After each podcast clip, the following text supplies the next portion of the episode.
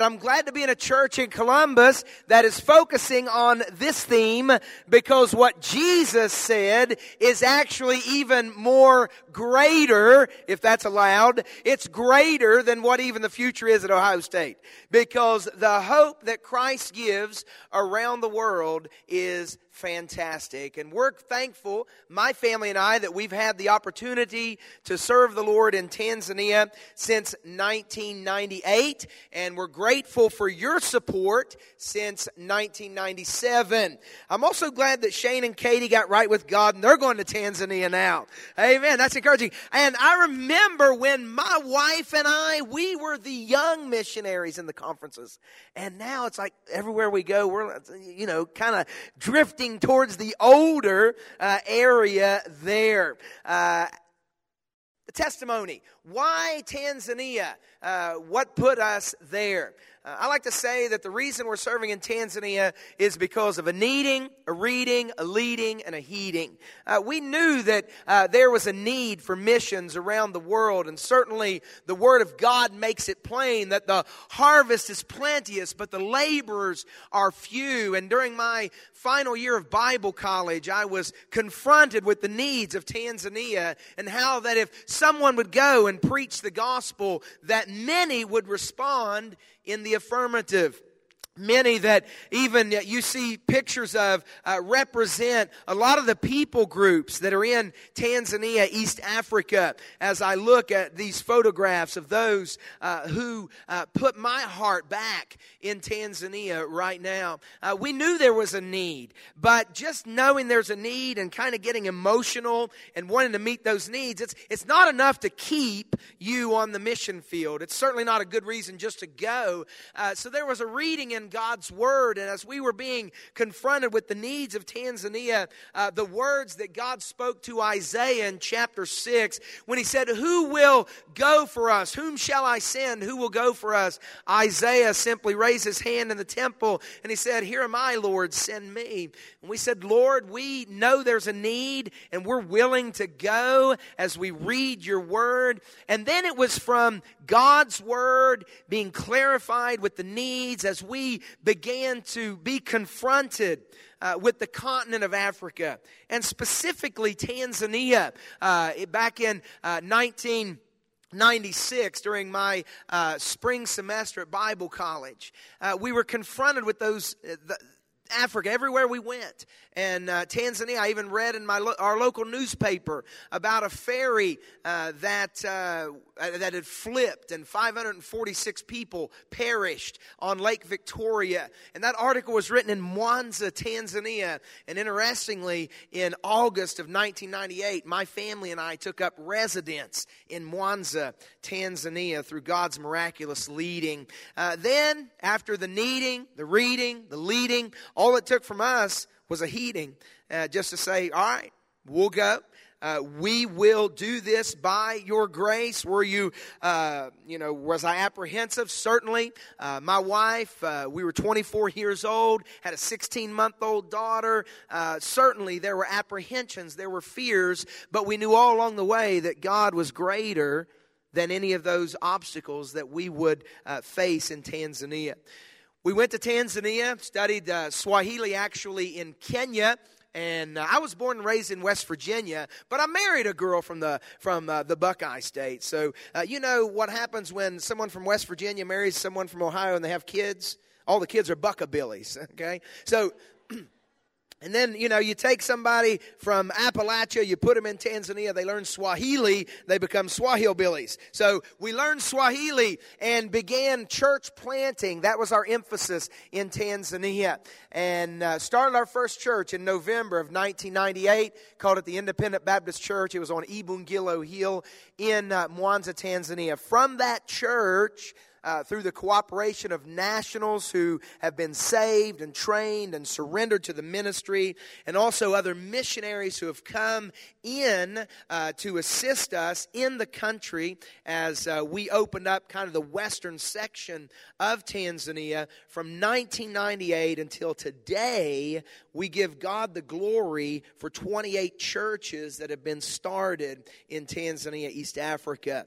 That's fruit that abounds to your account. In two thousand five, we founded Lake Victoria Baptist College, which which operates as a modular training facility for national pastors and anyone really uh, in the twenty-eight churches that uh, we're affiliated with who would like to come and study the Word of God uh, in a in a deeper level.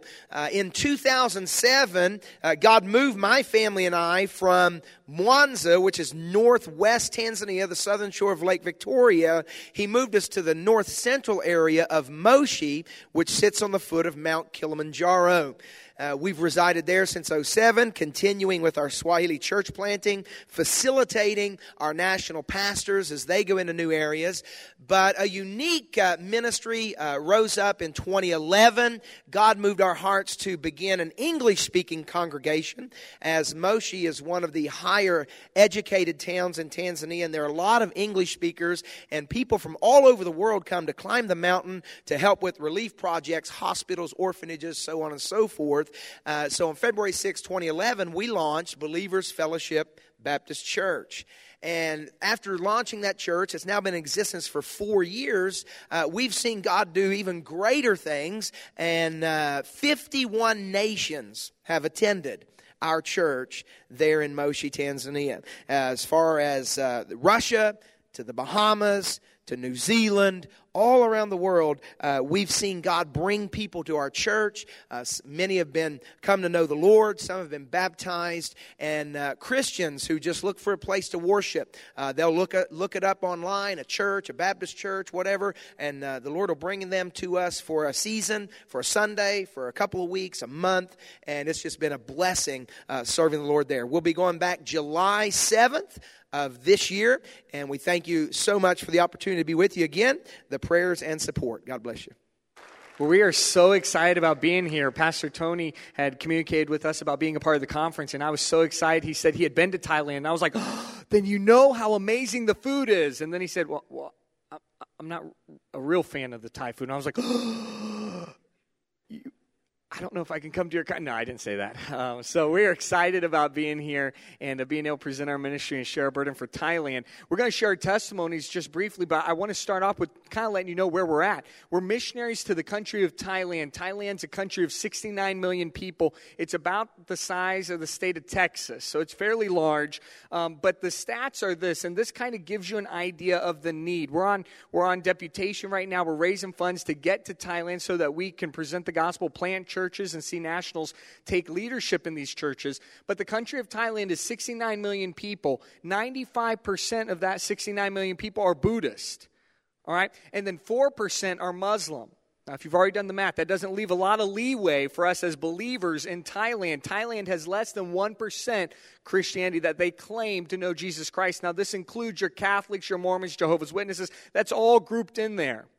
So needless to say, there's a lot of need for the Thai people to hear about Jesus Christ and to know what the gospel is, because many of them don't even know who Jesus Christ is. Um, so we want to share our testimony just a little bit, and we'll go from there.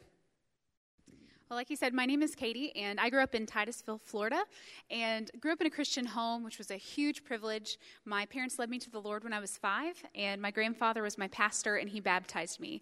And he actually was also Shane's parents' pastor and their sending pastor, so we go quite a ways back. Um, but in high school, the Lord really started to work in my life and show me that that he really had a very specific plan for me, as he does for all of us. And I saw some high schoolers. Is anybody in ninth or tenth grade in here? ninth or tenth? Yeah, okay, there's a few of you. That was like a really big year for me, because in between ninth and tenth grade, I went on a mission trip to Saint Louis, and the Lord used the trip to just really make an impact on me and to show me that you don't know how long you have in life. Even if you feel like you're young or you feel like you're old or whatever it is, you don't know how long you have. And so I surrendered to full-time ministry during that trip, and in ninth and tenth grade, you don't quite know everything that you're going to do in the future, and I didn't know where the Lord would take me, but I was really excited just to see where that would turn out. And I also was a really big geek for English, and I don't know if anyone in here likes the subject of English and grammar and literature. Hey, we got one. Oh, we got a few. Okay. Well, I love that. I love grammar. I love English spelling. All of it is, it's just It's a passion. And so in high school, I thought, well, maybe I'll be an English teacher and I'll change the world for English. People will love English when they come through my class. So, and I had some really great teachers um, in my Christian school that I was able to attend. They made a huge impact on my life. And so I thought, that's what I want to do, is I want to spend every day pouring into people. And so I went to Pensacola Christian College and majored in English education there. And of all places, for the Lord to continue showing me more of his plan and to show me that missions was his plan for my life, I was in a history class. And I had a history professor who had a huge passion, passion for missions. And I love our theme, Greater, the Power of One, because the Lord used one person and his passion for missions in my life. And this man taught us, he was teaching us world history. And as he finished talking about each country, he would give us statistics, just like Shane just said. He would tell us how great the need was in Japan, in Eastern Europe, in South America, all of these different places. And the Lord started to really liven my heart and to really show me this is what he wanted me to be a part of, and that he wanted me to take the gospel to one of these countries. And so, again, I didn't have all the answers. So I was like, all right, Lord, the world's a really big place, so if you could just let me know where to go, I will go there. And it took a little while, and it took some waiting on the Lord.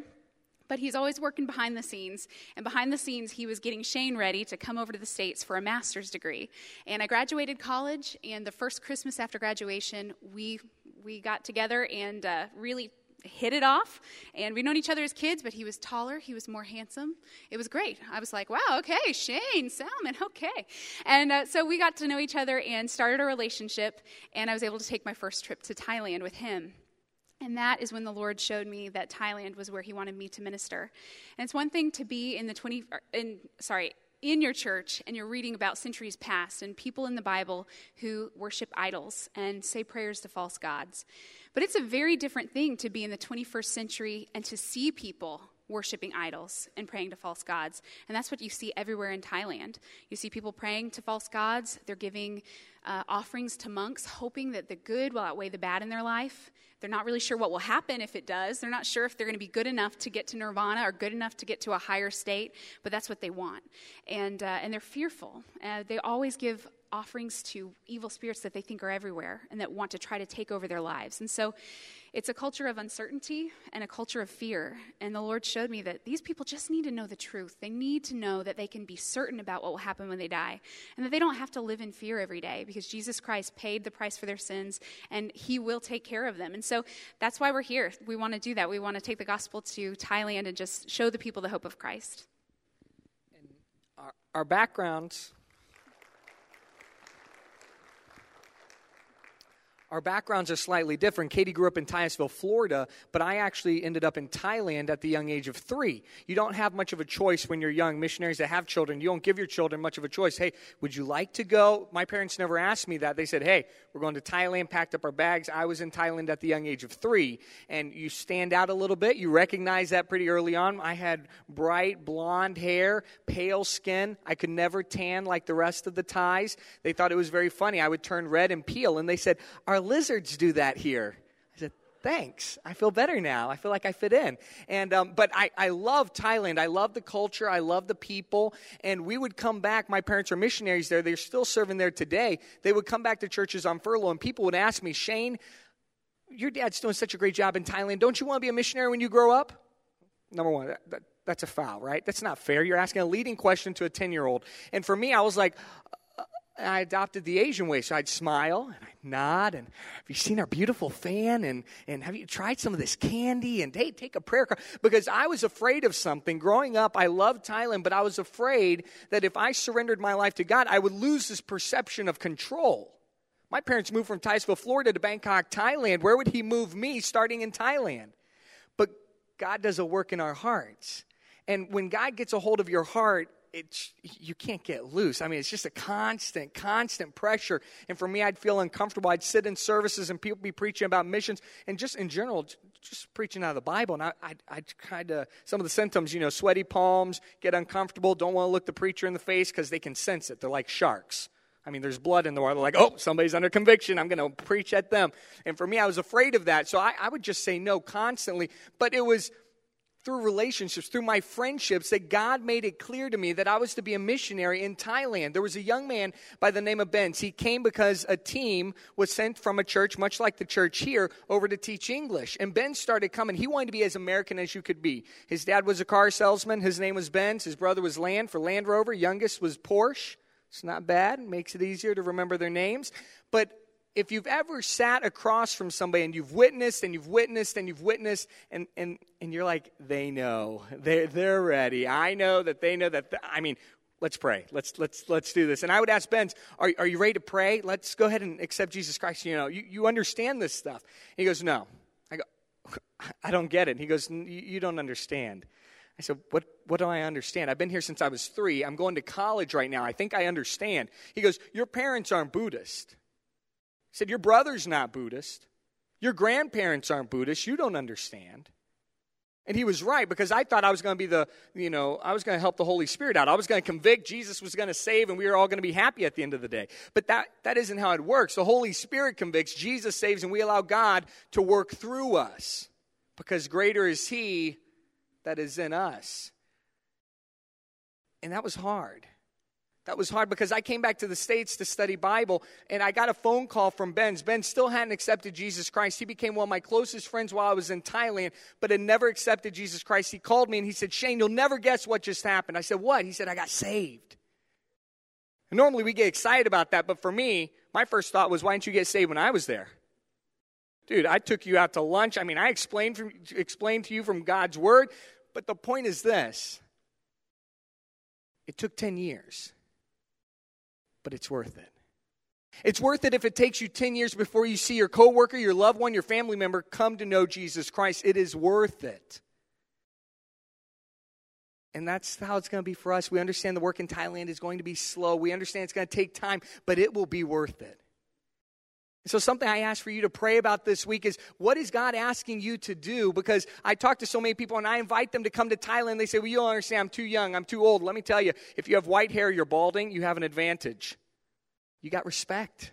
You have age. You have maturity. Not age, right? Maturity. I invite people to come. Pray, pray about what God would have you do in terms of Thailand, in terms of missions, because God can do great things with you, with you. So we're so thankful we can be here, that we can present missions, and for the opportunity to share about what God's doing in our, our life. So take our prayer card. It's in the lobby on the table, and uh, we appreciate your prayers. Thank you so much. I'm so thankful to be here at your missions conference, and uh, what a what a blessing it's already been. I got to be in your AWANA class briefly, and all the kids over there, great time, and, and uh, testimony. Thank you for that. I love your platform. That's just incredible. I got sidetracked once or twice. I, I shouldn't tell you that, but I was looking at all those pictures, and uh, man, every person you see behind me represents a soul that Christ died for. And I've been in church my whole life. I've heard all the words said about missions, but uh, I'd encourage you with this. Visit Thailand, or visit Honduras, or visit Tanzania, or visit someplace and see the mission field firsthand. Uh, I just want to introduce, first of all, my wife, Beth. is uh, I, she's in here somewhere. I don't know exactly. I see her right there. She's raising her hand. If you haven't met her yet, stop by our, our display. My daughter, Charlotte, is two, and she's very shy. She's not mean. She's just shy. And uh, meet her. And uh, we're, exci- we're excited to uh, be having another child due in June, and we found out that's another girl. So uh, lots of drama in the Birkholz house is about to happen. But uh, you pray for us. I was a pastor in Connecticut, and uh, kind of did a restart of a church a little bit there. And I was there for about four and a half, five years. And we began our missions program while we were in, in Connecticut. And, and uh, we took on a couple missionaries for support. And we went on a missions trip to Honduras. It was the first missions trip I'd been on. And somebody helped me go. And what I saw visiting a mission field just helped me as a pastor to be the right kind of pastor and care about missions. And I'm so glad your pastor cares about missions. And I, I remember that first trip, some things were challenging on the trip. We we had a flight. It was switched. Uh, we switched planes in El Salvador, and the next half of the flight got canceled. And I have all these teenagers with me that if I don't bring them back alive, some parents would be upset with me. Some parents would be happy with me. I don't know. But uh, got to see God put it all together and, and work it all out, and what a blessing it was. And, and so we just expanded our missions program at our church, and, and tried to do as much as God would let us do. And uh, after I'd been there for four or five years, we had a missions conference at our church. And uh, some of you know Calvin Hauser. Who, who knows Calvin Hauser in here? Anybody remember him? He's been at your missions conference before, so raise your hand if you don't remember him, so everybody thinks you do. Uh, Brother Calvin was at our church. We had a couple other people there as well. And uh, God had already been stirring our hearts for missions. Missions conference was the most exciting time for me as a pastor. I loved it.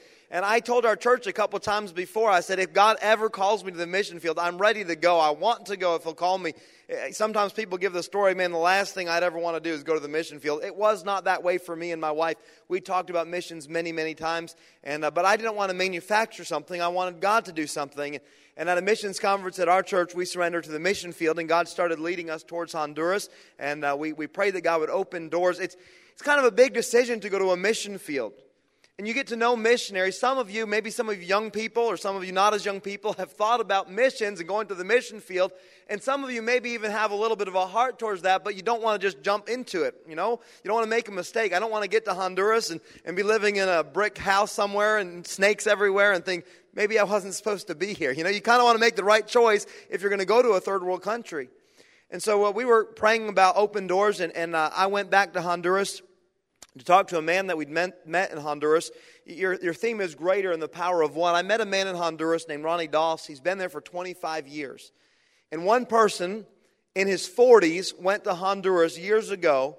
And uh, he's a lot. The Lord's worked through him. They've started twenty-two churches in the mountains of Honduras. And they've got about one hundred orphans that live on the property there, a Bible institute, and the ministry has just grown. It's it's as third world and as poor as you could ever imagine. Nothing there would impress you as far as facilities go, but God's done something there. And this man's in his seventies, and he was praying that God would bring somebody alongside of him to, to take over, continue on what he's begun. And so we've been praying about that, and I talked to him and, and to see if there would be an opportunity for us to work with him, and he asked us if we would come. We began praying that God might open the door for us to find another family to come to Honduras with us and work as a team. I think teamwork is, is a great thing. It's a biblical thing. And I was I was visiting a church in Ohio. You all support Bearing Precious Seed, I saw. I, I was at the church there meeting with Doctor Keene, who, who really started Bearing Precious Seed.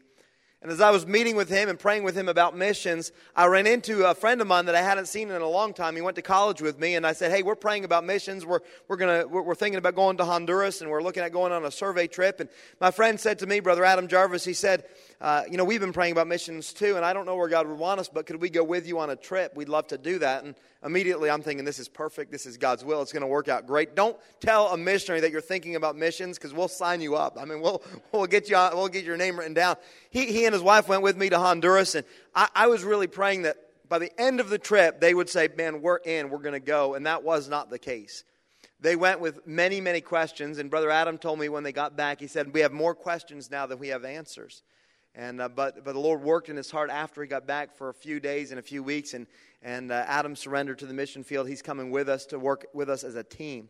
And God's put that together. That's not something we manufactured. God opened the door for us to do that. So my wife and I will be working with the churches that are there. There's twenty-two churches. Only uh, twenty of them have pastors right now, so we're going to try to help out where we can. We want to continue that. We want to plant more churches as God gives us the opportunity. What we do is we train nationals at our Bible Institute, and when they're ready to pastor, we'll help them build a building. And uh, when we put up a building, we'll, we'll kind of help them get started and, and get going, and then we'll turn it over to that national, and it's worked very, very well.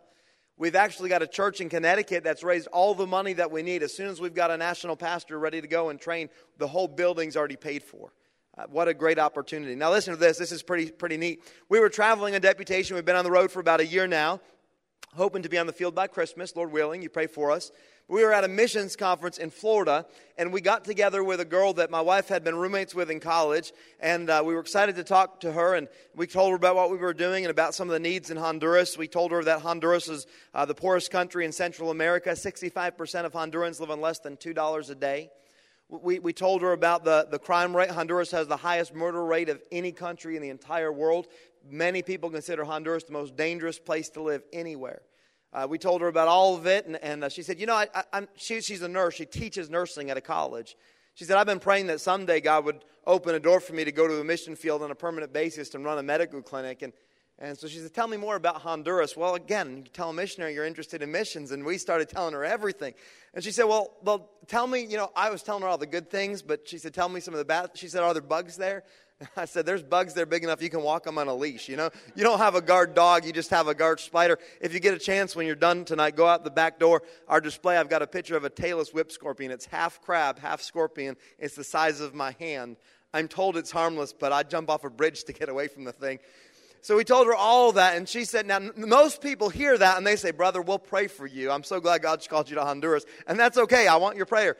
But she said, she said, that sounds fascinating. And my wife and I looked at each other and we thought, God's doing something.